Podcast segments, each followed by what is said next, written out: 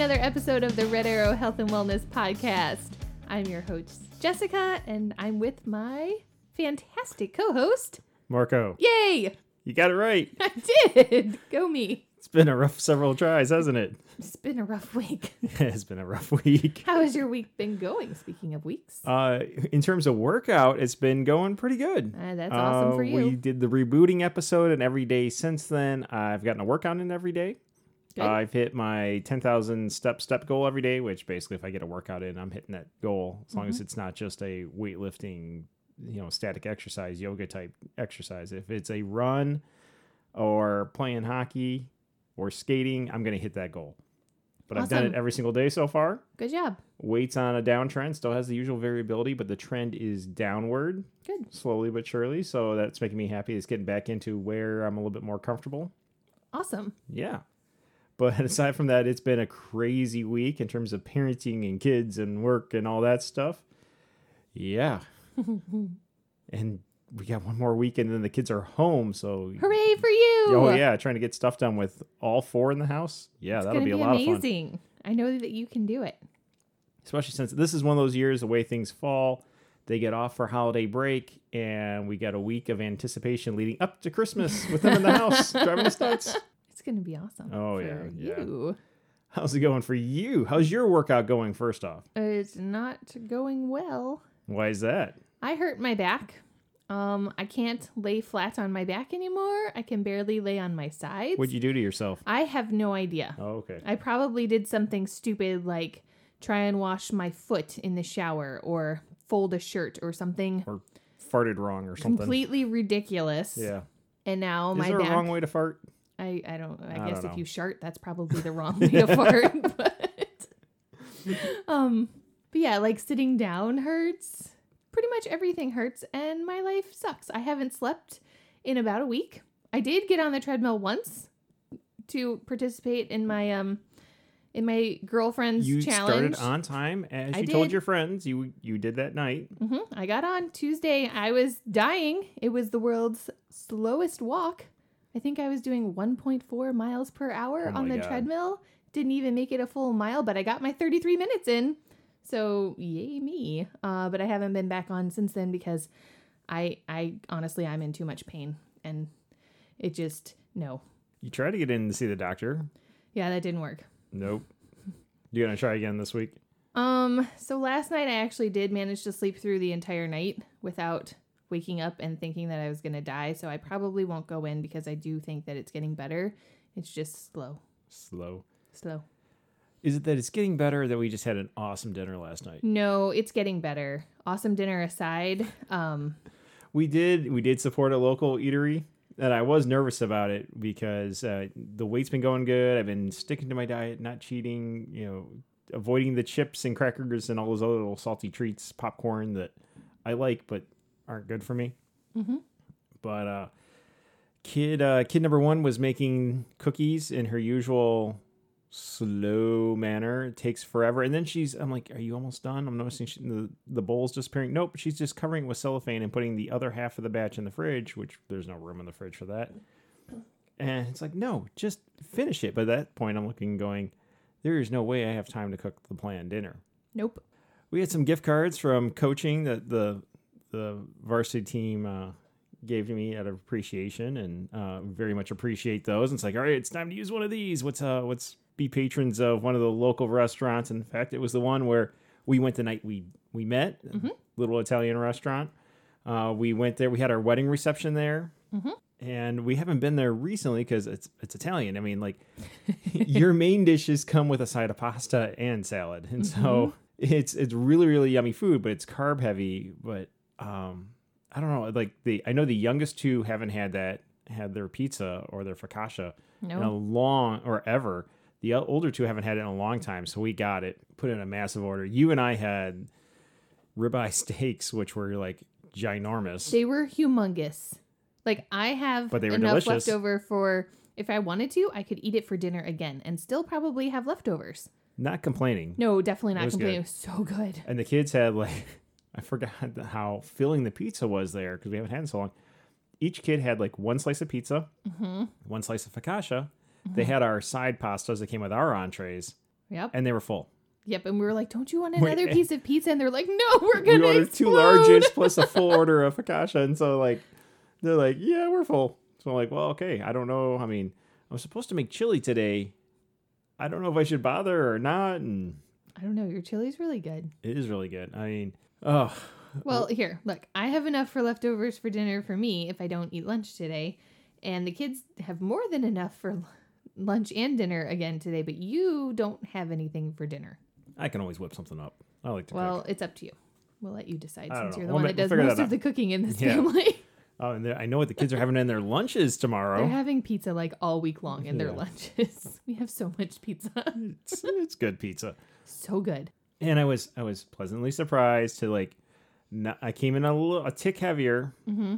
Uh, it was actually a third of a pound heavier today, but I thought it was gonna come in like three pounds heavier because I was also having the side salad and I nibbled on the bread and yeah, Yeah, but like, But, like, it really just was just a nibble though. You yeah. took the bread away from me and ripped a small piece off, and then you were good. So I was not good. That's all right. It was the good. Food was so good. So I It smelled so to. good. I was really good about staying on my diet all week though at work. I made sure to pack my lunch every day. Everything was low carb. Did you stay out of the, the I candy stayed drawer? out of the candy drawer Is it a work. drawer or a jar or what is it? So there's Safe. a there's a jar, Venus flytrap. and one of the therapists is in charge of making sure the jar is full. But one day the jar was out, and I was like, "Oh man, I really wanted a Reese's." And she goes, "Yeah, so the drawer is just down here under my desk, and you're a PM, so you can just go ahead and get in there if you want to." And I was like, "Oh, you should not have told me that." What you need is like a candy jar that looks like the pipes with the plants that come out from Super Mario Brothers. So then when you put your hand in, it just goes. "Rah."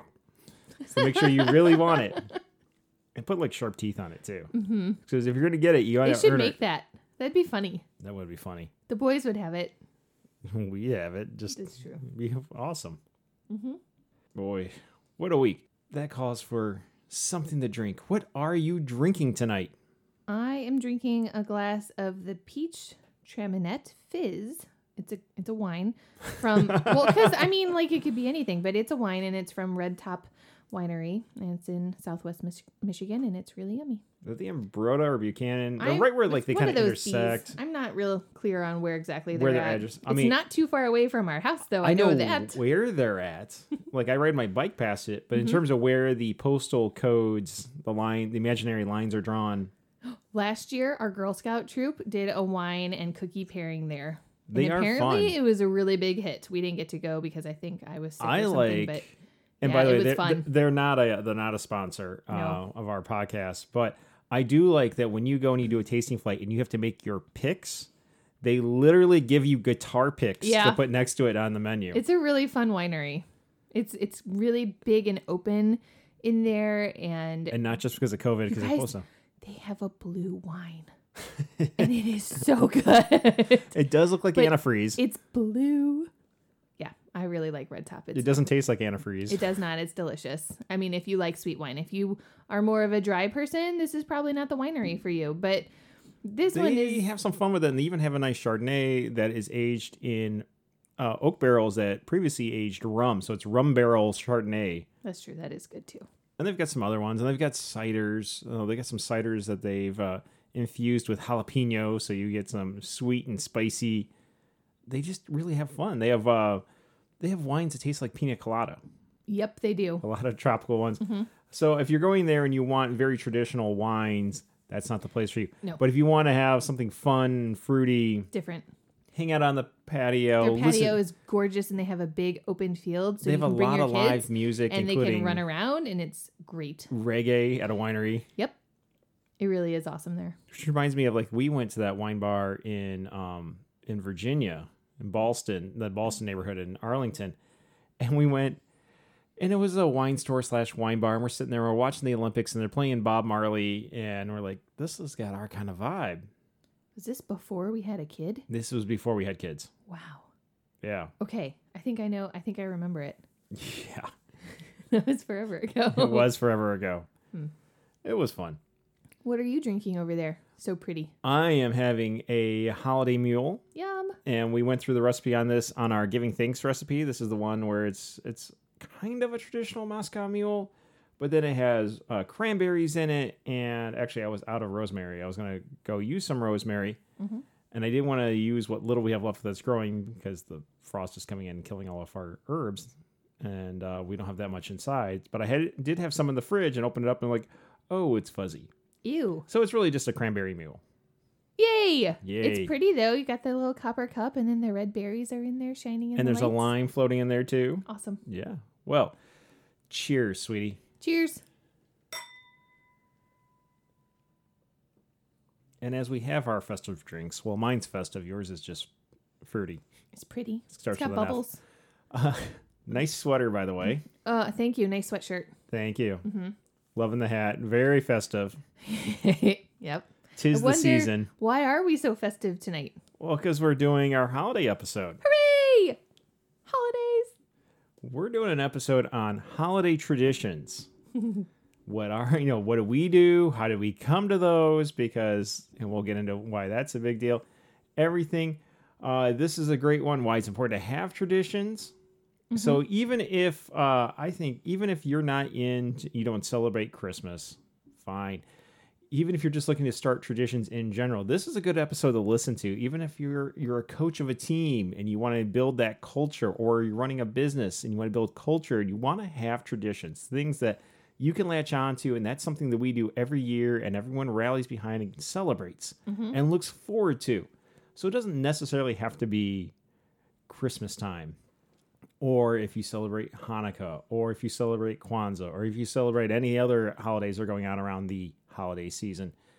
It can be anything. That's where we're going with this. But we're going to put, put it in the couch in the approach of Christmas time and the holiday season and traditions. And there's also a little bit of marriage stuff in here. Because, like, we, you know, and then we've been married for 15 years. We've been a couple for 21? 21. Yeah. That feels right. Yeah. 21. So we we had to merge some uh, some holiday traditions to make it work, and obviously we made it work at least so far. Yep. Not so far, so good. yet. Yeah, there we go. Let's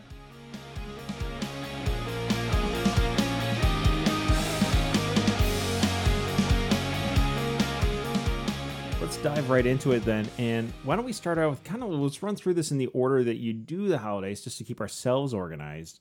So we'll start with decorating Okay. because decorating usually starts after Thanksgiving for us. Yes, our kids are really This year we started a little early because it's COVID and it's COVID. weird and it's 2020. um our kids are super like we have a Thanksgiving. It's really exciting. It's very much focused on Thanksgiving and all that comes with that. But the A lot of browns and oranges and yellows, almost like a 70s kitchen decor. yeah, All we're missing is the avocado green. Yep. Um, but the day after Thanksgiving, the kids are like, Thanksgiving is over. It's Christmas season. It's time to decorate. And also, our elf comes back the day after Thanksgiving. Oh yeah, We the need- elf on the shelf, but we don't use the traditional elf on the shelf with the fabric body that you see everywhere. No, because that thing is terrifying. he is a little creepy. And also, he has shenanigans that you're supposed to do. And no, thank you. I don't have time for that. so how did the elf tradition in our house start up? I will tell you because you did not have an elf when you were little. We did you? not. Okay. So when I was like 12, my mom. What a time to kick in the I know, tradition. right? My mom had a friend, and she found out that this friend had this the world's tiniest little itty bitty metal elf. And she found it one day while she was at this friend's house, and she said, What is this thing? And she said, Her friend said, That is our elf, and his name is Twinkie. And every day, Twinkie moves to a new place, and the girls go wild over having to find Twinkie every single day. And a few days later, an elf appeared at our house, and I came home from school, and there on the little shelf by the front door was the world's tiniest little itty bitty elf. And I said, What is that? Because I love Christmas, and I was very much aware of every single ornament and every single decoration that we have ever had at Christmas time, and I'd never seen this thing before. And my mom said, oh, "We got a Twinkie house. He just showed up while you were at school." And I was like, "Well, that's awesome." And then, um, and then I went about my day, And then the next day, I was putting on my coat, getting ready to walk down to the bus stop, and I looked over at the shelf, and Twinkie was gone. And I was like, where where did the elf go? The thing was cute. Where it's supposed to be on this shelf. Where did it go? And my mom came out and she was like, "Oh, he must have moved. He does that. He moves to a new place every single night." And I was like, "Why?" And she said, "Because he's watching you and he wants to be able to see Because you." Because that's not creepy at all. I know, When you think right? about that, he likes She to said- watch. He wants to be able to see you from all parts of the house so that he can be very sure that you are having good behavior. And I was like, okay, but where did he move to? And she goes, you have to find him. And so my coach was abandoned and I went dashing through the house trying to find this thing. I'm not kidding when I say that he was the world's tiniest elf. So it was an inch? extremely Three quarters of an inch? probably less than half an inch. Um, and I believe that er, that Twinkie still goes to my mom's house every year at Christmas, and they're moving here, and I bet he comes with her, and I'm so excited because it's like a really hard game in my parents' house. But so not, not too easy in our house, it is but not I am too getting easy, ahead of the story. But, so I absolutely loved this tradition, and when we found out that we were going to have our first child, you made sure that their Twinkie would be making an arrival at our house. Right. Our Twinkie is a little bit different than the Twinkie at my mom's house, which makes sense because all elves are different. Our Twinkie is about He's like a snowflake. yeah, exactly. all different and wonderful in their own unique ways. Ours is about two inches tall, two and a half, Maybe three, maybe three. maybe three, With somewhere between two and a half and three inches tall. And he's green, and he is adorable. Chunky little guy. And Twinkie shows up in our house the day after Thanksgiving, like clockwork. He's usually on the mantle above the fireplace, which makes sense because I'm fairly certain that's how he gets into our house. Um, and then every day after that, Twinkie is in a brand new location every single morning. And on our whiteboard, near where we put what are we eating every day that week, Mhm. and who's doing what, and who needs to go where, which is less crowded these days with the second round of Michigan lockdowns and everything.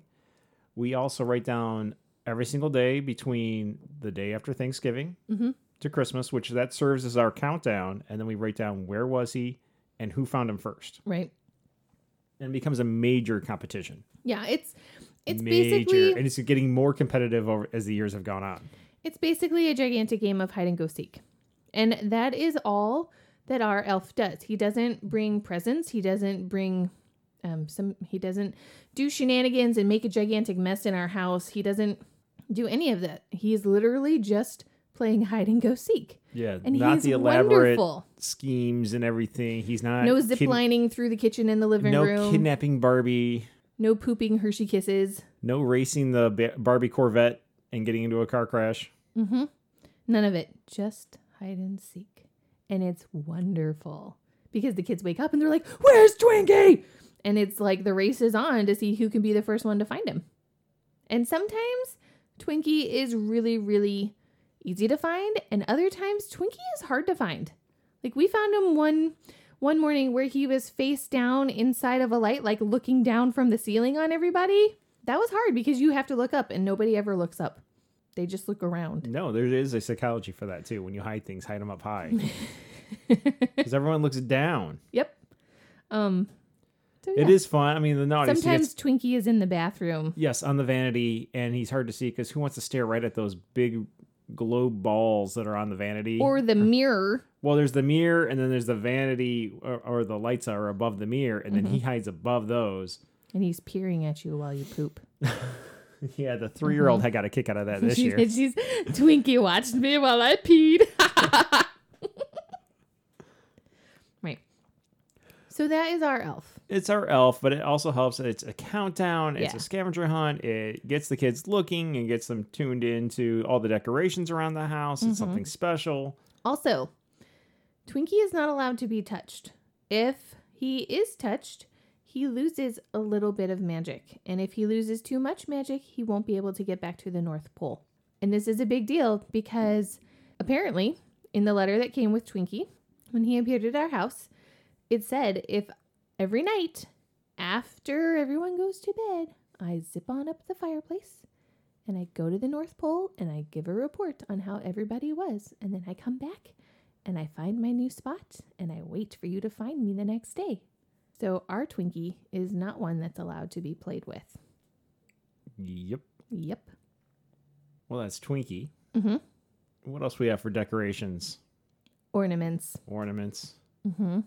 Do you have any favorite ornaments that we have on our tree Well, or trees? growing up, uh, we had several different style trees. When I was younger, it was a little bit more kid friendly. We had the popcorn chains going on it, or the paper chains where you use the glue stick and use construction paper and made them colorful. Mm-hmm. Then, when I got a little bit older, towards middle school and everything, uh, my sister's sense of style and everything went in. The tree went from being colorful and more youthful to something out of a magazine with white and the right color beads and the perfect little bows and very didn't want some of the ornaments from when we were growing up. Aw. And then it eventually merged into something um, kind of a combination between the two. Uh, we did get every year we used to get an ornament, and usually Hallmark ornaments. Mm-hmm. Uh, everybody got one, but then as my sisters graduated from college and went off and were starting their own trees and families and everything, their ornaments got shipped off. And then same thing with my brother and I when we grew up, the ornaments came with us. So my parents' tree is not as exciting as it used to be. Yeah. It's very nice, but It's uh, beautiful. yeah. But when we and like when I was first off at college, my parents gave me one that actually my great grandmother had in her retirement home, and it was like the tree is like two feet tall. Where is that thing? We had to give it back to my mom because she wanted it Okay. because it had really tiny ornaments on it. It. is really cute. It was really cute, it was sentimental.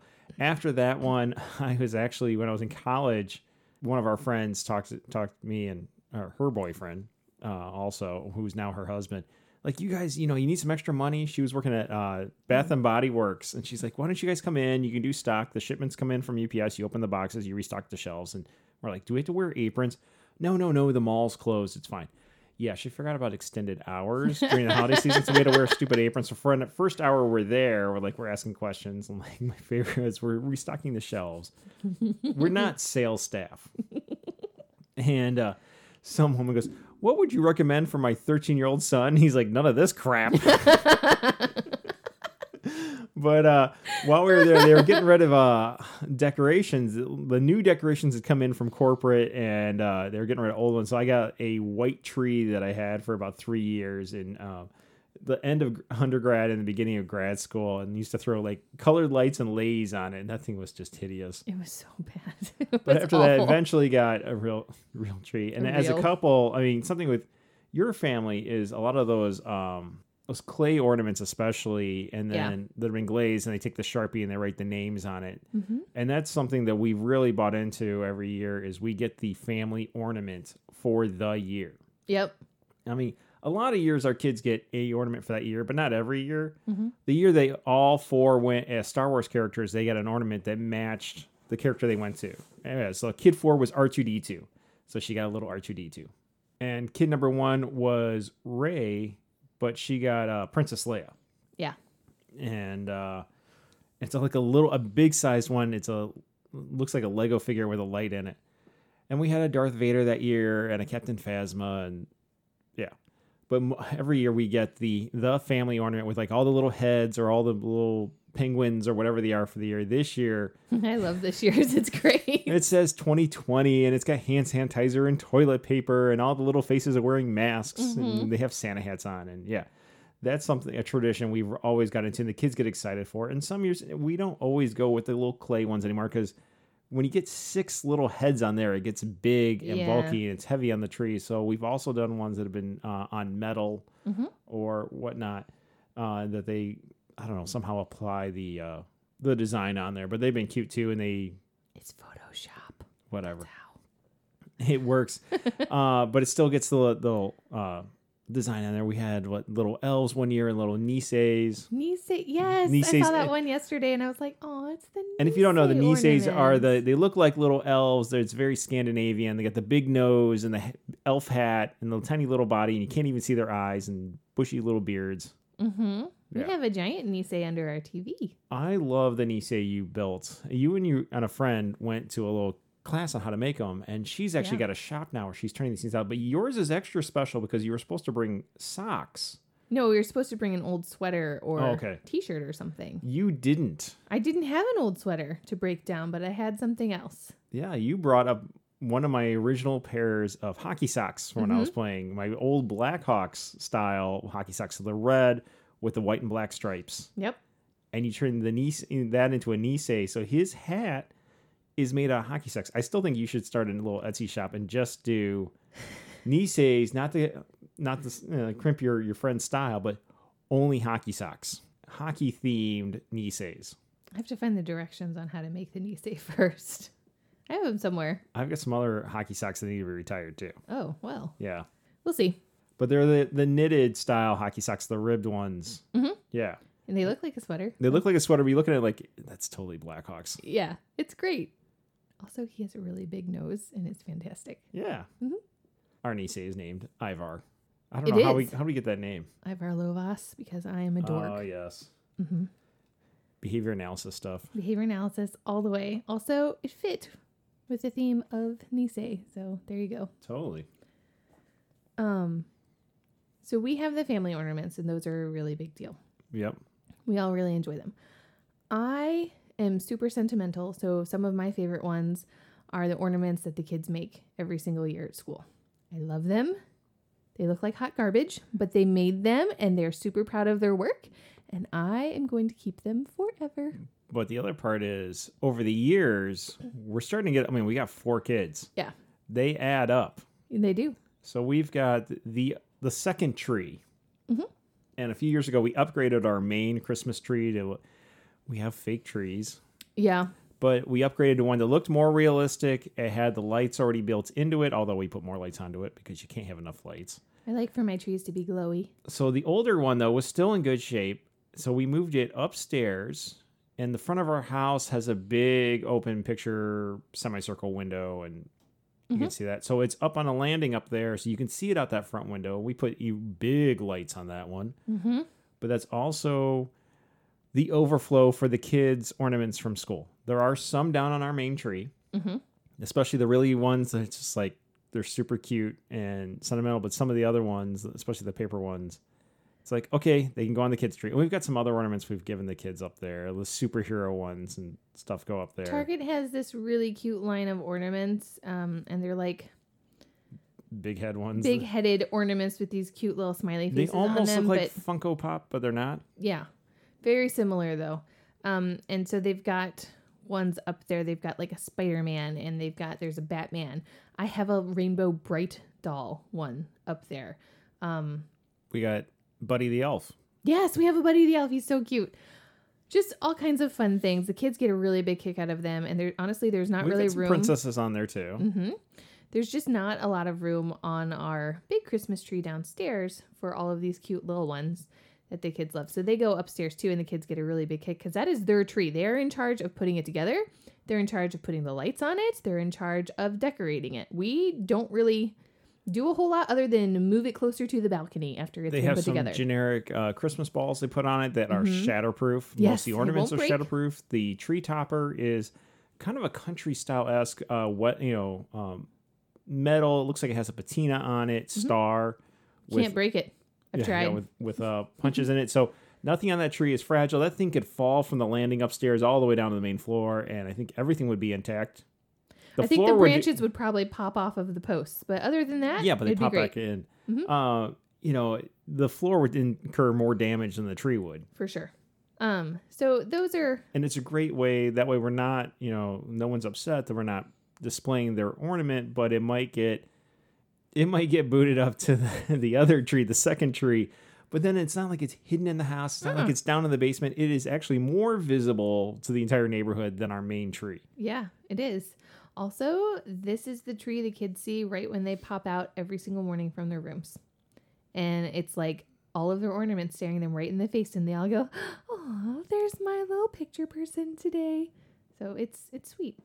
yeah and when we do our, our nice family photos and stuff it's not covered with giant ornaments which is basically just something uh, artwork the kid did that the teacher laminated and put a pipe cleaner over that's about three feet wide you know and you we get these parents You know we do. You don't want to throw them out, but it also it's like that's a lot of real estate on the Christmas tree, and then in the Christmas photos, the official photos you do in front of your tree, and it's like yeah, we'll put that on the other tree upstairs. Yeah.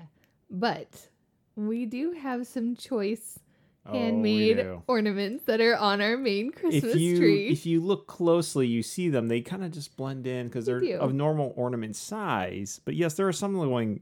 What? Right. So I have an ugly mouse ornament.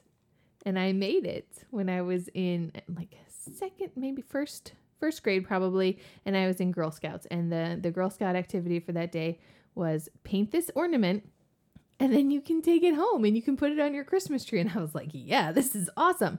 But also, I am not good at art. And apparently, my painting skills as a first grader left a lot to be desired. so there were three choices of ornaments. I don't remember what the other two were, but I picked a mouse with a heart in the background holding a screw. um, apparently, this was the best one to have.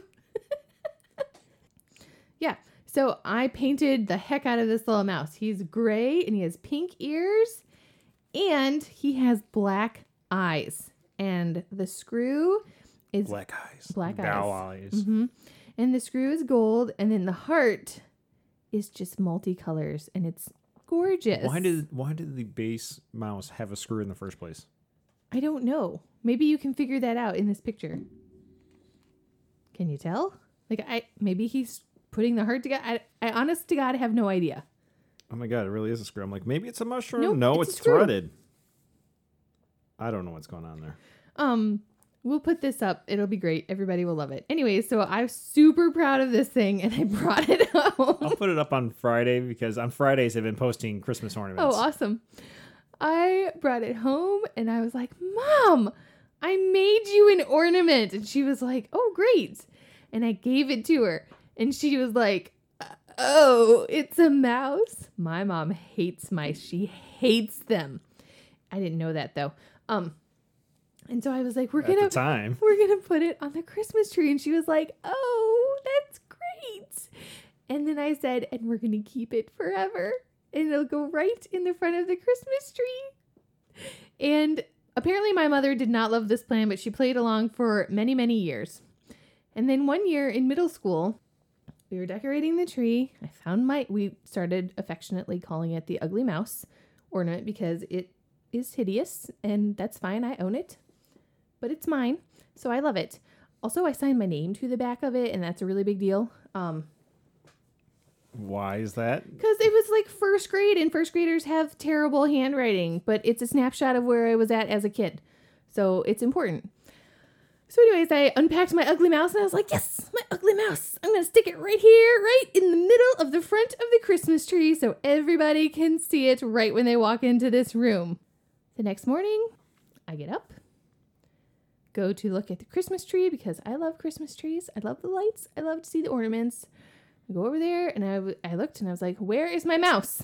Where's my ugly mouse? Mom, where's my ugly mouse ornament? And she said, I don't know. It's somewhere on the tree. I probably just moved it. I was like, Okay. And I proceeded. Did you move it to the back? No. I proceeded to look all over the tree for the ugly mouse, and it was nowhere to be seen. So then I had to go to school. You gotta look harder. Apparently, that's Yeah. what they said. Then I went to school, and then, unbeknownst to me, a conversation took place between my parents because my dad had also seen this. And he went over to my mom and he went, I don't know where you put that ugly mouse, but you need to get it back and put it back on the tree before she flips out. And my mom said, I hate that ugly mouse. I threw it in the garbage because I don't want it anymore. It's hideous and it's a mouse and I hate it. And my dad was like, well, you need to go into the garbage and get it out of the garbage and put it back on the tree. And so she did. When I was when I came home from school, the ugly mouse was back on the tree, not in front and center, but it was back on the tree and I was like, "Oh good. My ugly mouse, he's back. I must have just missed him." And so every year after that, I made sure to be the one to like package up my ugly mouse in the tissue paper because I didn't know what exactly had happened. I just knew something weird had happened with my mouse and it was very special to me. And I wanted to make sure that it was well taken care of when it was time to put the trees away. So I like always was the one to wrap it and then unwrap it the following year and put it on the tree. I started Well, to put it You know, your mom wasn't gonna put it on the tree. Exactly. So I started to put it in the back of the tree because she didn't love it and I had figured it out by then. And then fast forward many years to the year where I moved down to Florida to start going to Florida State for grad school. My mom mailed us a box full of ornaments because, like, we were broke and we had that Well, yeah, we were grad students. exactly. So we had a Christmas tree. Was it the junky white one? The first year Still? there Yeah. was the junky white one. Okay. So we had the junky white Christmas tree, but we really didn't have anything other than lights. So she mailed a gigantic box full of ornaments that she was sending us. She had bought some and then she had picked some off of her tree to send us.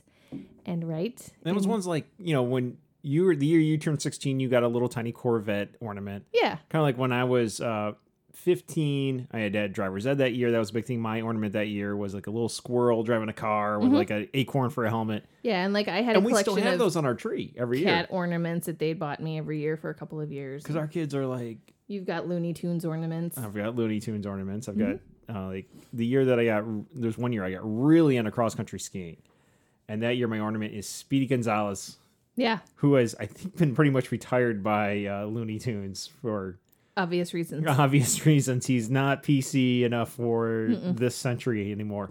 But back then, he was one of the characters, and that one he was there that year. He was on on skis, and so that was my ornament for that year. And he's still on our tree now. The kids love him. They They're don't know what he is, but they love him. Yeah, I, I, uh, we haven't brought myself to actually show them his cartoons, but they think he's a cute little mouse with a crazy hat and skis, Yep. And we'll just stay with that. So I opened up this box and I was like, oh, Marco, my mom sent us ornaments. Yay. And so we were unpacking them, we were putting them on the tree. And then I get down to the bottom of the box and it's this wrapped up piece of tissue paper. And there was a note. And the note said, This is yours. You have your own Christmas tree now. I want you to have it. And I opened up the tissue paper and it was my ugly mouse. So I've kept it. Marco thinks this is hilarious. Um, he goes on our tree every single year. The kids know this story.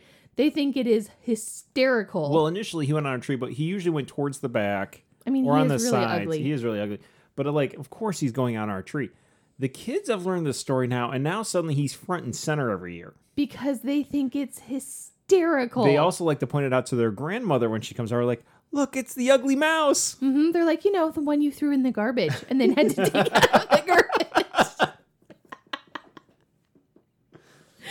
Um, so yeah, he's on our tree. It's one of those really fun Christmas stories. It's just, it's fabulous. And then what was it last year, the year before? I think two years ago, something you got some ornaments I did. for the kids. The little um, what are they? Clay, but it- It's yeah, it's like a um a porcelain. No, it's a clay. Yeah, I got some blank clay, ornaments yeah, from like Michaels or something that the kids could paint, Mhm. and now they have their own collection of ugly, ugly- ornaments. aren't and they penguins? well, um, kid number two selected a penguin to paint. Kid number one picked out a rainbow with clouds. Kid number three picked something, and so did kid number four. I don't. Kid I four don't had know. a penguin. I think. no, kid, this is kid number two's. okay, kid two had a penguin. I don't know what There's more than one penguin on the tree. is there. Yeah. Okay, well, this is the one that I've selected to talk about because it closely approximates my ugly mouse. Very much because it's got the black eyes. Well, he has blue eyes, Oh, sorry. but they are in the same vein yes, they're the about the same on my size. ugly mouse. Right. Because it's not just Um, the painting is not just the eyes; it's like a significant part of the face. Yep. Um. So I I had bought the paint, I bought the paintbrushes and the ornaments, and I bought glitter so they could sprinkle the glitter on while the paint was still wet, and then they would be like super sparkly in the tree lights. So I it was Christmas vacation. I was like, hey, let's make ornaments. Put all the stuff on the table, and I was like, go nuts, show me what you can make. And they were like, yes, we're gonna do this. It's gonna be gorgeous. Kid number two, like honestly, I'm surprised that he painted the whole thing as and well at as this he did. time, he was still in his drawing, like when he had to do coloring at school. They're like, color this picture, and he's like one stripe of blue crayon. Phoom, I'm done. Yes. it's colored. So it was shocking to me that he co- he painted the entire thing and he put glitter on it and I was so happy and it's beautiful and he signed his name to the back. It's got the year on it and it is just so special to me. But it looks exactly like my ugly mouse, and I think it's great. So this also goes on that tree, and he is the one that hung up the ugly mouse this year and the ugly penguin, and they are right next to each other, front and center on the tree. hmm And if I ever find blank mice at a craft store that are ornaments, I'm going to make all four of our children paint them, and we're going to send them to my mother. The grandchildren Yes. will have made them, and she can't get rid of those. Oh, they're moving to town. We'll just send the grandchildren over to hang That's them on her tree. And then they'll be over to check to make sure they're still there Yes. multiple times. It'll be great. Look, this is 2020. We're heading into 2021 and beyond. We'll just set up a webcam, Technology. It's good. broadcasting live to the. we'll Right. lock it down. We'll put some security passwords on it so the kids can get on their mobile devices and check out. Did their grandmother move the ornaments? Mhm. So, do you have any sentimental ornaments on the tree? Oh, of course, I've got sentimental ornaments on the tree. I've got, especially some of my favorites are the uh, hockey ones that my brother and I had when I was a kid. It's a two piece ornament set with little penguins playing hockey. And growing up, we actually had two of these sets. So it wasn't like he had the Oh. goalie and I had the shooter. And they hang on different branches, but you have to hang them up in relation to each other. Um, he had a, a pair, I had a pair, and so my sisters used to whine about it when I was growing up because it's like there's so much like penguin and hockey. We it's redundant, and it's like no, but now he's got his off of his house. I've got mine at my house. I love that.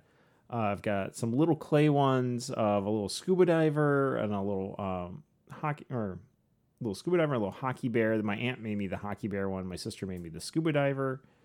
Just ones like that I had growing up, and then even looking through them, I've got a little bunny rabbit running with a Walkman Yeah, he's pretty cute. with a cassette player. That's when I was running cross country in high school.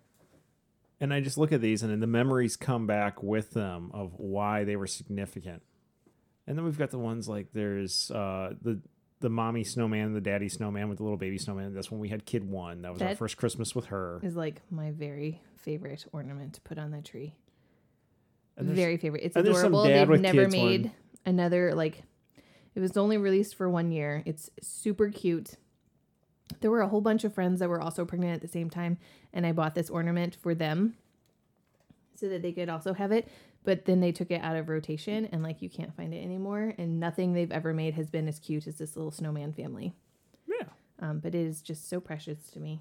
And we also like you like the glass ornaments, the big glass. Uh, The mercury balls. Yeah. Mhm. But we've got a few that, uh, like from a hand painted one from when we were in DC with cherry blossoms and the Washington Monument, and it says Tomasi family on it. We've got a nice Florida State one like that. Mhm. We had a St. Joe, Michigan one because we grew up in St. Joe with the lighthouses, but that one didn't survive having children and them decorating the tree. No. It was super fragile. I have not found a replacement for that one yet. Uh, Um, we've got a couple. I really, I really enjoy the, and he's big, but the gingerbread man, and I make sure he goes towards the front every year because it's a gingerbread man, and then there's a cutout on half his body, and you see his ribs and his intestines. And I've put this up on our Instagram account for Red Arrow Health and Wellness, and I, I it's something like you know, take care of your body inside and out and whatever. It's a hilarious ornament, and it totally fits us because it's gingerbread man, it's traditional, it's holiday, and then we got the science nerds having way too much fun with it. Your mother hates that ornament, by the way. I mean, it's it's I don't terrifying. think I don't think my mom's really fond of it either. I don't care. I love it. It's our house. Oh, Anatomy is amazing, and it's a gingerbread man. You can see all of his little gingerbread parts, but it's it's actually artwork, and it's by an artist named Jason Freeny, and his the vast majority of his work that he has is like half um half regular looking full size with the skin intact. Um, character. doesn't he have a line of like Super Mario ones too? He's done everything. He's done the Sesame Street characters. He's done the Looney Tune characters. He has done gummy bears. He's done everything. Anyways, he was selling ornaments one year and I saw it and I was like, I will have that on my tree. And I bought it and it's just amazing. The kids are fascinated by it because you can see the gingerbread's insides and it's awesome. It's definitely a conversation piece when people come over because nobody else has one. It's weird. Like he has balloon animals, like a balloon animal dog, Mhm. but the balloon is clear, and you see the the skeleton and the intestines of the dog. Yeah, he's done My Little Ponies, And this is going to totally turn off a lot of people, but like it is SpongeBob. Stay Puft, uh, Stay Puft Marshmallow Man. Mhm. Oh, there's Mario. I'm flipping through his site right now. Yeah, he's he's really fun. Nemo. I follow him on Instagram. I can't get enough of his art. Um, I would have many more pieces if I could, but it, it's it's lots of fun, and it creates like something to talk about with the kids. And it's not like gross, like ew, this is disgusting anatomy. Oh, it's not gory with blood it's flowing. out. It's like a cute little set of intestines and a cute heart and cute bones. It's adorable. Look at this one. He's got a new one, or at least I haven't seen. It's little um, toasted marshmallow guys, and they have like little bubbles on it, arms and legs, and they're holding like a a pitchfork with a hot dog on it. Mm-hmm. And I just I find it funny and cute. Yeah. Another thing that I really enjoy putting on the tree every year, I have a small collection of ornaments that my grandma had on her tree. And so they're glass and they're from like the 1950s or the 1960s. And some of the parts of like the glitter or the um, detail paint on them are starting to rub off and they just, they look old. And I think that they're fabulous. And I like to point out when we pull them out of the box every year. I like to point out, oh, this was my grandma's and it's super special to me. We need to give it a really nice spot the top of the tree. And it makes the kids happy. What other uh, decorating traditions do we have? We let Uh, the kids you do really most like of the to work. put the beads on the tree. Yeah. Well, that's less of a tradition and more of I just feel like it needs a little bit something. So we do the string of beads around just to kind of finish it off. So it's not just ornaments and lights. So I've been thinking Yeah. when I was little, my mom used to put tinsel on the tree. You remember tinsel? Yes. I think we need to start doing that Oh Lord. because it's shiny and the lights will glint on it and it'll be super pretty. hmm So we should start doing that again. All right, next year. Okay, I'm gonna find it. They make it without lead now. Apparently, in the 80s and before, it was made with lead. Definitely, like you know, in the '60s, it was probably lead and asbestos, and what else was bad for you? Cocaine. well, because like it was in the soda, so might as well be in the tinsel. Not in the '60s, like the 1860s, Oh, whatever. maybe. But At some point, there was cocaine. yes, there was cocaine and Coca-Cola once upon a time. oh my god, just. All right, moving on from decorations. Let's do a side trip down holiday movies. Yes. What movies? And what's like? Look, you're you and I are big into cinema and movies, but what classic traditional ones do we need to show our kids? It's just we got to watch them every year, at least once, for it to be the holiday season. What are the traditional family? My all-time favorite Christmas movie is A Christmas Story with Ralphie and his gun and the pink bunny suit And we usually watch it on Christmas Day because it's on repeat all day on one of those channels. on TBS. One of those ones 24 where- hours of A Christmas where Story. they've got like it's amazing. some intern manning the station, just hitting repeat. They they started doing that in the early 90s and I discovered it and I was like, "Family, it's a Christmas story all day long." And they hated me. But it was on TV all day long. To be fair, we don't watch it all day long, but we do have it on. We do. We watch the entire thing at least once all the way on Christmas Day, but leading up to Christmas, I watch it multiple times. Yes. The kids are like, "This is not as great as you think it is," and I call them liars and make them watch it anyways. at least once before Christmas, uh, the kids watch the classic Grinch with Boris Kar- Karloff, the Yep. cartoon, Mhm. not the Jim Carrey one. That one freaks him out a little bit, especially the little one. Yeah, she's not super into that. The boys like it more. Yeah. Um, Jim Carrey is a hoot. Home Alone plays a lot through the month of December. Home Alone number two is pretty good too. Yeah. None Um, of the other ones though. No, the rest of them suck. You like Christmas with the Clanks, Cranks. Cranks. We always go Clanks because we know a family called the Clanks. Yep, we do. Yep. Um, I do like Christmas with the Cranks. I think it's adorable. Nobody else will watch it with me though. But I need to watch Die Hard at least once, yep, and usually Die it's Hard a Christmas Two. movie. Die Hard Two is also a Christmas. Die Hard number two is boring. Well, but Die Hard, I mean, look, it's not Christmas until, you know, Alan Rickman falls off of Nakatomi Plaza. Spoilers. Yeah. Um, let's see. I have a movie from the 80s that I Oh absolutely God. adore. It's not Christmas until I whine about you watching this movie. You cannot find it at this point anywhere other than YouTube. The Hallmark Channel has stopped showing it. They used to show it at least once every year. A couple years ago, they quit doing that. And so I found it on YouTube. It's not available on DVD or Blu ray.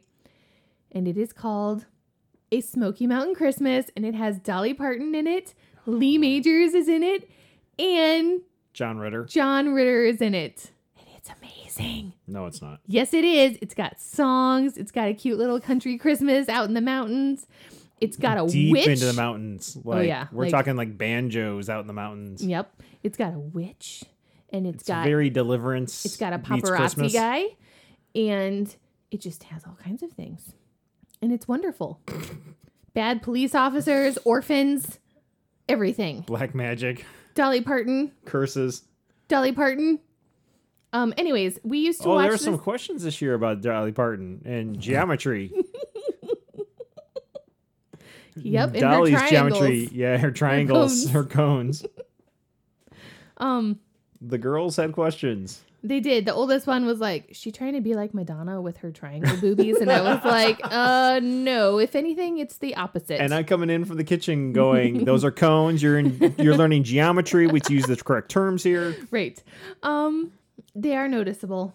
Anyways, Dollies are more domes than uh, this cones. this movie aired sometime in the early 80s and we used to we had family friends that we would see very often. They lived just across town from us when we lived in georgia. And we'd get together and one of the things that we did was watch this movie together. We'd find out when it was coming on tv because this is like before vcrs and we'd find out when it was coming on tv go over to the houses. The dad would make popcorn. It was amazing popcorn. And then we would watch this movie. And it was great. And we did it every single year. At some point um, this family managed to get it on videotape so then we could watch it whenever we wanted to and it was fabulous so yeah it is one of my little christmas traditions because i like the songs i like the storyline i think it's cute it's like wholesome um so i make everybody watch it with me at least once last night i saw an interesting poll what poll? is Gremlins a Christmas movie? Oh, it is at Christmas time. We don't usually show it to the kids because there is a scene. There's a scene. There's a scene with about a discussion about a Nope, that's all you need to say. yeah. There's a And discussion. so we usually, if we do show it to them, we skip the part. They've seen Gremlins two a Mhm. lot more than they've seen Gremlins one. I think the Gremlins number one is a Christmas movie. Gizmo is a gift. He is a Christmas gift. I mean, there's Christmas lights. It's snowing. It's Christmas There's time. a tree. Like there's an entire scene involving a Christmas tree. What about the classics? The Rudolph Shiny New Year, Ew. or no, the Rudolph the Red-Nosed Reindeer, the Frosty the Snowman cartoon, the one with uh, Bumble and That's Rudolph. that's Rudolph. hmm They all merged together after a while. The, all the little The claymation ones.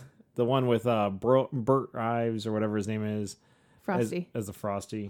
well, Snowman. he's in Rudolph, but he's he Rudolph. He's a narrator. snowman. Yeah. Um, so I, I let our oldest two watch Rudolph the Red-Nosed Reindeer once because like we watched it every single year growing up, and they picked. Oh, they so were little. we, but like The our kids were little, and they picked up on the really really terrible parts of Rudolph the Red-Nosed Reindeer, and I was like, yeah, like the bullying and like they were awful to Rudolph, and it made them feel bad.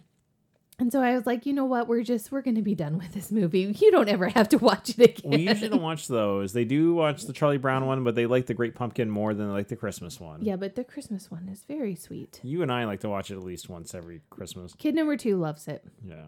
Mm-hmm. Um, You think kid number one's ready for Die Hard? probably. Actually, they probably all are. It's not Kid terrible. four won't care. She won't want to watch They've it. watched James Bond movies, so I don't see how this is any different. As long as we watch out for the because you know if we're watching the unedited version, the party scene when the terrorists show up. yeah, body parts are in that scene. Yeah, Um, briefly. but other than that, yeah. And they've seen the Harry Potter movies, so it might confuse them a little bit about Snape, but they understand actors but he looks parts. very different. well, he's got a goatee. Um, also significantly younger. yeah. Um, let's see, what else do we like to watch? Oh, on Amazon, I wound up buying um the cartoon version of Mickey's Christmas Carol, where it's Mickey Mouse and Minnie, and then they have like like playing Bob Cratchit, and you know then funny is Scrooge we have, McDuck have Disney is playing. Plus now, and that's on Scroo- there. Yeah, but I, we didn't have Disney Plus before. This was last year before we had Disney Plus, and so I desperately wanted to watch it, and nobody was showing it. Um, so I just bought it on Amazon. I was like, "Oh, we're gonna have this forever because I'm never getting rid of Amazon." Yeah. But getting back to traditions, the traditions like for us, so we got to have Home Alone. Yeah, We got to have uh, Christmas Vacation, of course. We've got to have Die Hard. You Christmas have to have Story. Christmas Story. You have to have Smoky Mountain Christmas. I could, do. I could live the rest of my life without that. Nope. What's gonna happen is, I'm, But but I guess part of the Christmas tradition is me bitching about it. I guess, Yeah. I just ignore you. well, that's part of the tradition too. I whine about it. You watch it and ignore me. And those are the those are the big ones. Yeah, Yeah. So let's move on for movies. fine. Yes. Should we get into food Okay, I like and food. Mm-hmm. baking? I mean, obviously there's Christmas cookies and making those. Yeah. Uh, growing up, we Christmas Eve we used to go to uh, we would go to church every year on Christmas Eve, Same. and so dinner on Christmas Eve, uh, especially when I was younger, was usually light because we'd go on Christmas Eve and then we'd do Christmas festivities afterwards. So it was usually something light. And now there, I mean, there was one year I still remember my dad just ordered us pizzas, you can get pizza on Christmas Eve. yeah. That's amazing. Uh, but most year, and that was but at that point, my brother and I were in college, and like or high school or college, and my sisters were older, and there weren't grandkids involved. Most years, though, like one I remember is a lot of years we did the seafood dip, mm-hmm. and keep in mind, growing up, access to good quality seafood in the Midwest was not the best. Now, infrastructure and transportation are much better now in distribution, but so it was basically uh, cream cheese, fake crab, crab with a K, cocktail sauce, and maybe a little hot sauce, and then you use the hand mixer. You mixed it all up, and you had that with like a variety of different crackers and apple slices. So there was a lot of that. Uh, a lot of just real simple uh, spreads of like dips and crackers and fruit. Cool. And maybe some salamis or cheeses and stuff. So I guess now you'd go at the meat and cheese board, the charcuterie board. yeah, whatever. It's nice. It was nice. So that was Christmas Eve. And then um, Christmas Day, mom would make something for lunch or dinner uh, that was nice, big meal, usually like a turkey or something. Mhm. Uh, a lot of years we had a spiral cut ham because uh, through work, one of the sellers or distributors who would be sucking up to higher level management would give them all, um, you know, all the various vendors would give people like my dad something. So we'd get like a 25 pound spiral cut ham. Yeah. um, uh, honey glaze. And my dad would get a few other ones. So like one would be for Christmas, but usually we'd have one that my brother and I would just like, we were having ham sandwiches all December and Mm-hmm. January. And like any, like we need a stack. Let's open up the foil and just grab some. Here's and, some more ham. Week three ham. yeah, lots of ham. Uh, but morning was the Christmas and Easter roll, the cinnamon rolls my mom would make, which I've always been trying to get you to do for us. And my mom has taught you how to do them. She this year she started teaching kid four how to do them. Look, those are the most It's just- complicated thing I've ever had to make in my entire life. And honestly, you know how to bake, and you're the one that loves these things, so you should be the one to make them. Why don't you calm down a little bit? Because I've just kind of accepted they're not happening on Christmas because I'm already cooking all the other rest of the meals. If you want to get the Pillsbury kind, where I can just open the tube and stick them on the pan, I am down with that idea. it doesn't really matter anymore because we're going low carb and we've been doing low carb and it's working for us. So like we're not doing the I, the kids have done the low the Pillsbury ones where you just pop them out. Mm-hmm. It just isn't. It's a tradition that hasn't transferred over to our merged family. Right. But for us, we we'd get up, we would do stockings, you know, and I, I guess we can talk about this. Kind of gets into like what's going on. So both our families would go to church on Christmas Eve. Yep. In my family, we would do the presents from all the siblings and godparents like Christmas Eve night. And that kind of grew out of um, my understanding too, because I was little, but my brother and I just couldn't wait and we were pinching and poking and shaking. And some years my dad would like leading up like the week of, it was like, you can open one today, you can open another one today. Really? But like it turned into like the sibling presents were Christmas Eve, and then the presents from Santa and grandparents and most of the parents and everything would be Christmas morning after everyone was awake. Uh, we did have the thing though for many years where uh, after we did sibling presents, we'd be sitting around hanging out, and then Santa and Mrs. Claus would appear at our house and come sit down and pass out a round of presents, and then they would be coming back. But we actually got to sit on Santa's lap in our living room. Yeah, that's pretty awesome. Yeah, it was pretty awesome. but that in that part you can you can grasp, but it's the siblings exchanging presents on Christmas Eve that that just wasn't going on with your family. So when No. we were merging traditions. No, it's not the siblings presents because my family also did siblings presents on Christmas Eve. But that was it. It was siblings presents. Um actually that's not true. Grandparents presents and godparent presents. All on Christmas Eve.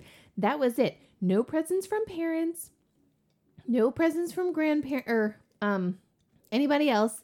No only only siblings, which I only had one sibling, so it was like one gift.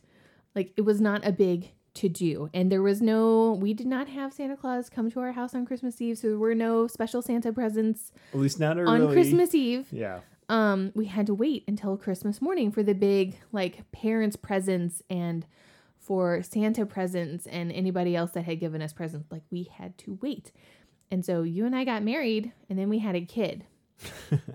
and you were like, Yes, we're gonna do presents from us. She's gonna she's gonna give us Look, presents. We're gonna give each other presents. And I was like, No, we're not. When they're that little and they're like she was five months old or something. Three months old. Three months I'm positive.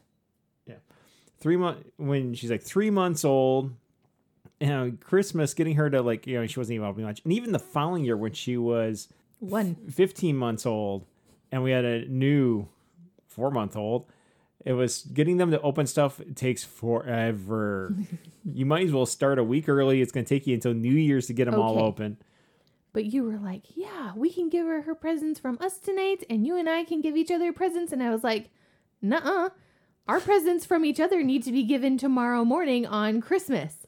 And it has, like, it is a fight that we have every single year because you disagreement insist, it's not a full fight you insist on giving me my presents from you on Christmas Eve, and I can't stand it.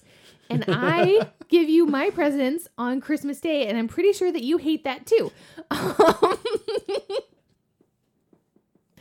so yeah, but we do do siblings presents on Christmas Eve, and they get a really big kick out of it. Um, if the godparents send presents, they get to open those on Christmas Eve as well. Grandparent presents have to wait until Christmas Day. yes Um, unless we are at your mom's house, in which case if we're it's at the her big house and that's what we're doing. It's- yeah, it's a big family thing. Now, we have lucked out. Like, so when we were in Florida, we didn't have to split our time between the like when we first started dating, we had to split our time between the two houses, Yep. and then we moved to Florida, and was like not a problem. Then we went to Virginia, and really not a problem. Maybe somebody came out to see us, rarely, but uh, it was our house, so it was just we do. Now, like my parents live not too far from us, and your parents are moving back to town, not too far from us. Though this will be fun. Uh, the nice thing, like in we picked up from your family was uh, we get up, we do some pre- you know have some coffee and everything. Then we do presents under the tree. Mm-hmm. Then we do a brunch, and it's like a heavy brunch. Yeah. We always made like pancakes and bacon and eggs and. Everything else. and then you did breakfast. stockings. Whereas when I was growing up, stockings we did first. No. Th- Yes, for my family know, I'm growing just up, saying that it's wrong. Yeah. when I was growing up, we did stockings first, and then we would uh, do presents under the tree, and then we'd eventually eat, and it was you know whatever. Yeah. So But so we've merged, we've done that, and we do the like we're going to be in PJs until we finish our stockings, and it might be like heading towards lunchtime. Mm-hmm. Well, my parents are taking that like, like we refuse to let anyone come over to like we just want to sleep in, and we just want to take it easy in the morning and not get out of our PJs until the stuff. And so like my parents are like, we can't go near your house on Christmas Day. Like, look at four in the afternoon, swing by and say hi to the kids and whatever. yeah, we're not doing anything. We're playing with toys and watching Christmas movies. So we used to on Christmas Day we would go to the movie theater and go watch a movie, especially once my my brother and I got to like junior high and high school, which my, my sisters were in college or whatever, and even like towards the end of elementary, because we'd knock out all the Christmas stuff like before 10 a.m. Mhm. And then every, we'd have lunch, we get changed, and then we'd go to a, a matinee movie with the whole family, and we'd see things like I can't remember. I think Toy Story we saw one year, and you know whatever was out, we would go as a family. And when we first started doing that, the movie theaters were relatively empty. Towards the end of that, you know, before I moved off to college, it was packed, and so they'd have to buy the tickets in advance. But that was a family thing, and my parents still go to a movie on Christmas because my sister, who lives in town, is bouncing between her uh, her husband's family and her family, and we just like we're just staying home. We don't want to go out. We don't. I will say that that We'll be having some mimosas or Bloody Marys, and yeah, the movie theater tradition with your family is honestly one of my favorite things that you like introduced into my life because you that first Christmas you called me and you were like, "We're going to a movie. Do you want to come?" And I was like, "Movie theaters are open on Christmas?" And you were like, "Yeah, come on, let's go to a movie. You'll love it." And I was like, "Well, I have to, I have to ask because it's Christmas and I don't know." And like we weren't doing anything, but it was like three o'clock in the afternoon, and my parents were like, "Yeah, you can go to a movie. That's cool." And like it's something that we started doing too, especially before we had kids. before we had kids. Since we've had kids, we haven't because it's exhausting and because like when they're real little, they open enough presents and it takes forever to get them to open a present or like chew on the corner of the present enough where their saliva dissolves the wrapping paper. Disgusting. and, and then they get bigger and it takes time. And then like especially Legos. Legos are huge. It's just not Christmas without at least one set of Legos, even if it's a tiny little set in the house somebody gets. But with our kids, there's so many of them and they get so many Legos. Christmas, the afternoon of Christmas Day is Lego building all over the place. Mm-hmm. So we haven't gone to a movie theater. We usually have a movie on, a Christmas story or something. And then there's a lot of Lego building going on. And usually later, as we head towards dinner time, somebody's breaking out a card game or a board game or something going on. Which at that point, you know, by the time that's done, everyone's dissolving in just into fights. it's Christmas. Especially if it's Yay, Monopoly. Oh, the year the the Monopoly came out. Oh, fighting. Flipping mean, the the board family. left and right. yeah, it was oh, because we had had Monopoly Junior that year. Was uh, there was some? It ended up in fights and tears. Then we had full blown Monopoly. that was ended in tears and fights. Uno ended in tears and fights. So I guess that's part of a, a Christmas what, tradition what too. What did we play last year at your mom's house? Was it Monopoly Junior or was it something? It was Clue Junior, Clue Junior, which, which, has is the most convoluted set of rules. our kids understand ever. the rules for Clue. Mhm. They aren't the best at the strategy, but they're getting it, and they get the concept, and they can definitely play the game. Mhm. Clue Junior, which is supposed to be easier, was more difficult, and Nope. that just may upset them. They are also she had this uh, rolling of the dice game, and it was a horse racing game. that was fun That was a lot of fun. The kids loved that. because we did penny bets too. Yes. But back to Clue Junior. Oh like this God. game went on for at least an hour and a half straight. All of us, and I, when I say all of us, I mean you with your PhD brain over there, me with my brain, and then your sister and her husband. Her husband is a lawyer. She's got a gazillion degrees. Her oldest son was almost graduated college. Her and we're husband went to sitting like there- Notre Dame and Georgetown. he's the super brilliant. He's genius. been on Jeopardy. He made it to Um, the finals. Yeah. So we're all sitting there and we're trying to understand the rules to this games. And the kids are like, we don't, like the little kids are going, we don't get it. And we're like, we don't get it either. And this went on for an hour and a half. And I was like, hey, finally I went, hey, what happens if you guess and you get it wrong? And they said, you're out. And I was like, I have a guess right now. And that's how I got out of doing the game. And all of the adults followed suit after that because we were tired of playing that awful game. Do not buy Clue Junior. It's terrible. Stick with the original. That's right. Clue or is a masterpiece. There's, the deluxe version, which is uh, the board opens up even wider, so it's more Ooh, rooms, fun. more characters, more weapons, more Same everything. rules? Same rules. awesome. Just more of everything, which ups the degree of difficulty, but in a fun way. Yeah, cool.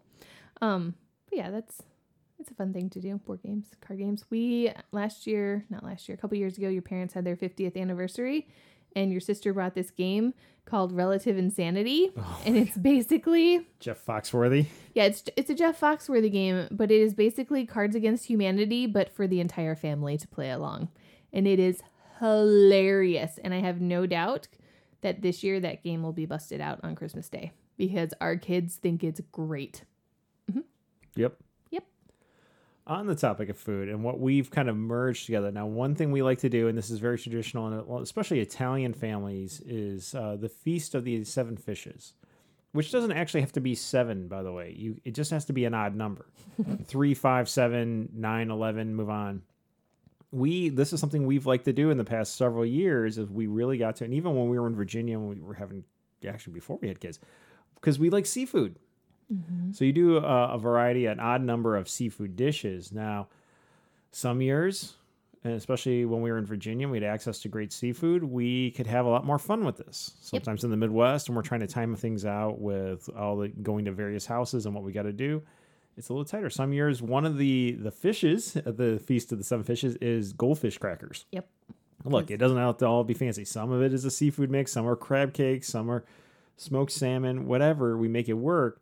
We like it. Kids aren't always so into the seafood, but that is one of the ones we're trying to make take hold. At least I'm trying to make take hold because it's something good for Christmas Eve. But we still like to do the laid back Christmas Eve. It's not a big formal dinner. It's very much jeans and t-shirts and just chill. Um, if it if we are going to church on Christmas Eve that year, it's got to be something that you can basically pull out of the fridge and eat because the timing of the masses suck in terms, especially if you have little kids. Um, by the time they get out of there, they're hot, they're tired, and they're starving. So they don't have time for you to go and cook. And even if it's something you've prepped, but you got to put in the oven, it's not happening. It's got to be yank it out of the oven and feed the kids. A lot of these dishes, especially the seafood ones, work well for that. Crab cakes you can make, put them in cellophane and get them ready to, to fire up. But in the meantime, you can put the spreads out and um, definitely the crackers and dips and veggies and dips and everything. And that's something we really got to do. We we definitely get up, have a little bit of coffee for you and me. Let the kids uh, open uh, everything under the tree, and we open stuff too. And then we do the big brunch like your family did growing up.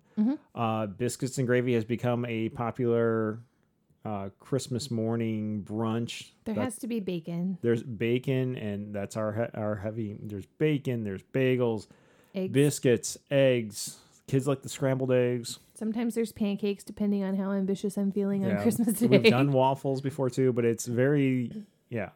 Then we do the the stockings, and and then we do um the we call you know FaceTime and call the various relatives who might not be in town or even who are in town who are coming over, and then we think about maybe getting dressed and getting out of our pajama pants hang out in our pajamas. like all day, or if All we do, it's like four o'clock. It's maybe I should put on something other than flannel pajama pants. Mm. I'm Yeah. happy to stay in pajamas all day. Depends on who's coming over. It's true. Yeah. Usually either a late lunch, early dinner, or just straight up dinner. I'll do something, you know, um, when we can get into food a little bit more here, like Christmas dinner. We've done, we don't have a traditional meal. We've done turkey, Mhm. which is kind of like Thanksgiving part two. Which is fine because your turkeys are amazing. We've done duck. Yeah. We've done lamb. Lamb was so good. We've done steak. We've done steak quite a few times. mm-hmm. We have done, did we do crabs one year out in Virginia? I maybe I don't really remember. I don't know. What are we doing this year? We what we we, haven't decided yet. what we usually don't do is we usually don't do ham. No, because we're not super big on ham, and I don't want to have like leftover ham for weeks. Because like my parents will have ham, but my mom will turn it into ham soup, and then she also makes some sort like of split pea and ham soup. Yeah. She makes this disgusting pea and ham. I'm sorry, it's it's nasty. Does it make you think of The Exorcist? No, it makes me think of New Year's Day because they insist on eating these disgusting beans and ham, and I've They eat black eyed peas whatever on Christmas Day no, on New, Year's. Day. Yeah, they but they put ham in it, and it's just I have a very bad pairing with it because I think the flavors are terrible. Yeah, so we we we're not big on ham. no, we got we do have to figure out what we're doing this year. Yeah, usually we ask the kids. We like to have their opinion. Even Christmas Eve, we and I know like when, we, when I suggest Feast of the Seven Fishes or something, they're gonna come up with something like shrimp po' boys. Hey, That's not too bad. that's actually a good idea. we get, and if we get some oysters with it, yeah, there's two. Goldfish We- crackers look, would be we don't three. Have to have seven. no, we don't have to do seven, especially Seven when is a lot. Seven's not too bad when you're entertaining and you've got a large crowd, but if it's just Sure. our family this year, like just our our kids and us, three's enough. Mm-hmm. Uh, maybe five, depending on how we do it. Mm-hmm. Especially if we throw in some mussels or clams and, I do a steaming basket, Yeah. we could do something fun. Uh, we so Christmas Eve we'll do something seafood, Mhm. and um, Christmas Day, I don't know. It depends on what the kids want and what we're in the mood for. and how much effort I want to like time I want to spend standing in the kitchen. Exactly. Yeah. hmm I do prefer if there's mashed potatoes. I have like two days where I need to have mashed potatoes, and one of them is Thanksgiving, and the other is kind of Christmas. You know, I'm thinking redo of Thanksgiving though with the uh, bacon cheddar cauliflower mash. That was good. That was good. Mm-hmm. Well, moving on from food, uh, one of the traditions picked up from your family is your family would get in the car on Christmas Eve or one of the days Or near Christmas or before, even like the 23rd or 22nd. And they just go drive around town looking at all the lights. Mm-hmm. And we've started doing that. We did that even when we were just in grad school together. Yeah. We just go drive around together and look at all the displays and stuff. And we've continued that, except years when it's just completely craptastic out. Because, Yeah, like, let's not spend the holiday season stuck in a snowbank. Or dead. But for the most part, we will go out and take everybody out on a tour of what's going on, all the hard work that everyone's done. And Mhm. that's something we've continued. There are some really elaborate um, decorations out. Now there are places with whole drive-through displays they do in communities they Mhm. do, and those are cool too. But just looking at people's houses, the, the ones who really go all out. Yeah, um, I can think of a couple specific neighborhoods in our town or the neighboring town that there there must be some kind of contest or something because everybody goes all out with the inflatables and the things that move and like train sets and it's really fun. Um, but I like to make little cups with lids of hot chocolate for all of the kids to have in the car when we go and do this because it makes them feel warm and cozy and then they're looking at christmas lights and we're listening to christmas music on the Now radio for the little ones, it's in a sippy cup with a lid. like I said, with a lid. Um, everybody has a lid in the car because I'm not dealing with that. So One of the best moves I did with the current um, van we have Mhm. is when we bought it. I paid for the uh, Scotchgard treatment for all the upholstery inside the car. Yep, that was smart. So yeah, that's that's something that your family had always done that um, ours didn't really do, but I, I like mine didn't do growing up, but I like that ours does now. Yeah. is the tour. What else do we have for traditions? Christmas cookies for Santa. Oh yeah, who doesn't leave cookies and Santa, and then like a carrot or something for Rudolph? Mm-hmm. We, don't usually leave milk and cookies for Santa though. We do not. We do have a we have a special tray. You've got a Santa shaped tray where the treats for Santa and the reindeer get left behind. Mm-hmm. But Santa doesn't usually get milk. He doesn't because I don't think he likes it. Well, he gets it at all the other houses. Exactly. We want to have our house be a little bit different. Santa and sometimes even Rudolph gets uh, cocktails at our we house. do get cocktails. One year, because Santa got a cocktail, and what does a flying reindeer need? Alcohol. No. Well, yes. but a flying reindeer gets a flight. yep, he did. He got a flight. Was that a flight of whiskeys I that think year? that it was. hmm So he Yeah. could share with his friends too if he wanted. Yes. But uh, Santa gets a cocktail, and the kids are into it, and like, The first year we did it, kid number one like scrunched up her forehead and she looked over at the pile of Christmas books and she was like, I'm pretty sure Santa wants milk and cookies. and we were like, no, because he gets them everywhere else. We want Santa to be nice and happy when he leaves our house. So we're going to leave him a cocktail. And she was like, What does it look like? And we were like, Oh, it's going to look like this. And we made something very pretty. And she goes, Yeah, this is awesome. And then after that, we have that, never that had was a like question. a dirty martini, but also had like a cranberry that was speared by um, rosemary. Mhm. Yeah, it was very festive and pretty. Yep. But they've been different every year. Depends on what we're in the mood to make for Santa. Yes. I think last year there was like a white Russian or something. Well, that was a few years ago. Yeah, Hmm. White Russian. Uh, there's been various whiskey drinks and vodka drinks and all sorts of festive things underneath the uh, on the right in front of the fireplace, Pretty sure one year there was next a, to the Santa plate with the cookies and a the carrots. multicolored tiki drink with an There have umbrella. been a few years with umbrellas. That's fun. I'm sure Santa got a kick out of that. Yes, because that's what Santa needs on Christmas Eve. I mean, eventually he's going to make his way to the Bahamas and Look, he's not driving; the reindeer are. And Rudolph's just gliding away. He's just like just we said, hey, we look, want everyone nice and happy.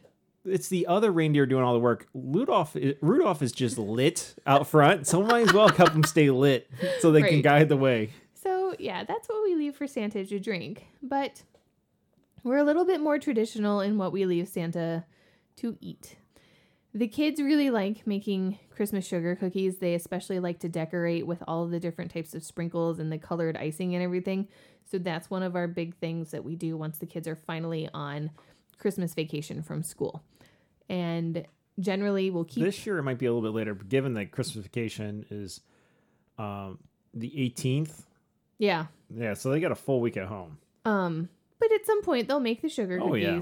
And they'll decorate them and we make sure that we keep a couple. They don't all get eaten all at once. We keep a couple of special ones that they want to give to Santa and those get put out as well. along with the carrots and celery. Mhm.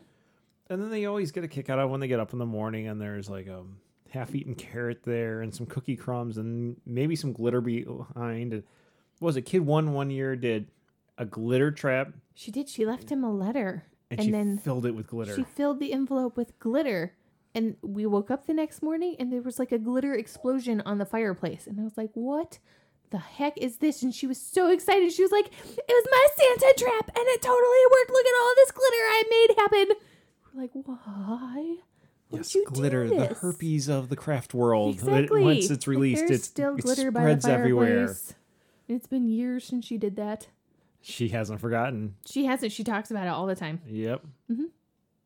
Well, those are our big traditions we do. The merging of the two. While some, you know, after 21 years of being a couple, uh, we still don't agree on everything, but Nope. it's coming together. we got we got the we got the gist down, and there's flexibility in there. I think the big thing here, though, is that we have traditions. We have things that it's just every year the kids look forward to. It's special. Expectations.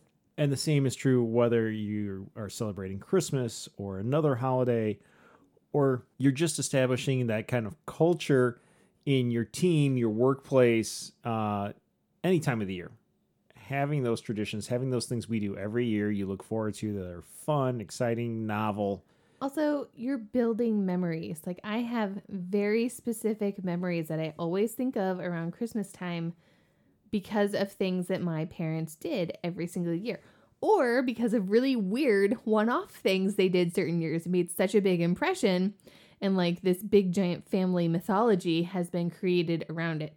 For example, one year while we were living in Georgia, so I was like very young. I think my brother was still a baby or something my mom was sitting in a chair and she had you know how like when you buy a turkey sometimes there's that net bag thing around the turkey inside of the wrapping of it? She there's a picture of her sitting in the chair and she's got this like turkey net thing on her head.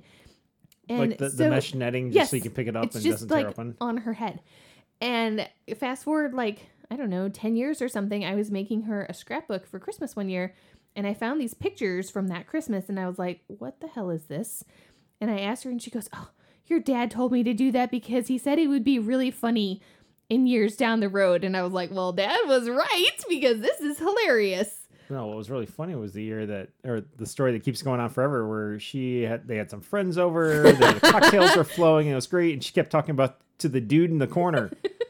the dude in the corner was the Christmas tree. The Christmas tree. Yeah, that's Right. one. There's those family stories that just go on forever.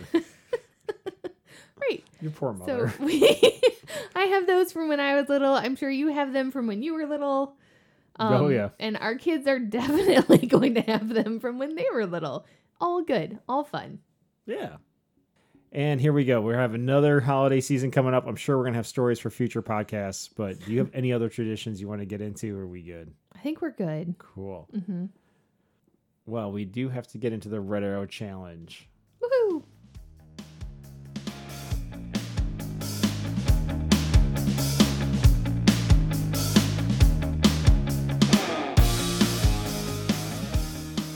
Red Challenge is our weekly multi-sport uh, workout challenge. Uh, You can compete in any of the uh, categories or all of the above. We have our composite points. It's free to join, free to participate. Go to our uh, our Instagram. Go to the link in the bio. You can sign up and create a username, and then you just start recording what you do and you put it in online. And we give a shout out to the champions each week. And for the most recent week, Swimming. not a lot of this going on, but 20 to 29 Gator Boy. No 30 to 39 year olds, but 40 to 49 Jesse's Girl. 50 to 59 nobody, but 60 to 69 Kilogram Ill. Running. 9 and under Yellow Ninja. 10 to 19 Lucky Dude. 20 to 29 H Caner 305. 30 to 39 The Logan. 40 to 49 Sarah 906. 50 to 59 Teddy 68. 60 to 69 nobody, nobody older than that, but for our featured members, me. Walking. Nine and under, Easy E, 10 to 19, Lucky Dude, 20 to 29, Smitha, 30 to 39, Wildcat, 40 to 49, Vino Mia, 50 to 59, Mary Mary, 60 to 69, Kilogram Ill, and our featured members, me. Kind of helps when you're like almost immobile with a sore back. My life sucks right now. A little bit. Biking on road. 20 to 29, H. Gainer 305, 30 to 39, Cyclopath, 40 to 49, Cyclone, 50 to 59, A.R. Miller, and nobody older than that. Biking off road. 20 to 29, it was a tie yet again, Smitha and Super Mario, 30 to 39, Dirt Devil, 40 to 49, Cyclone, and nobody else. Sit down paddling. You know, living here in Michigan, I can't believe people are still doing this, but apparently they are. Know, just because it's cold here. Good for them. There, the snowflakes were flying a little bit earlier. Yep.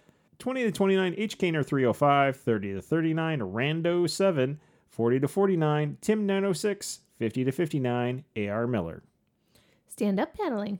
20 to 29, Gator Boy, 30 to 39, Wildcat, 40 to 49, Coffee Dude, 50 to 59, Mary Mary. Cross country skiing. 40 to 49, El Tiburon 95, 50 to 59, Big Juan 64. Skating. 20 to 29, Gator Boy, 30 to 39, SB Tom and SB Nikki tied. Hmm. Hockey.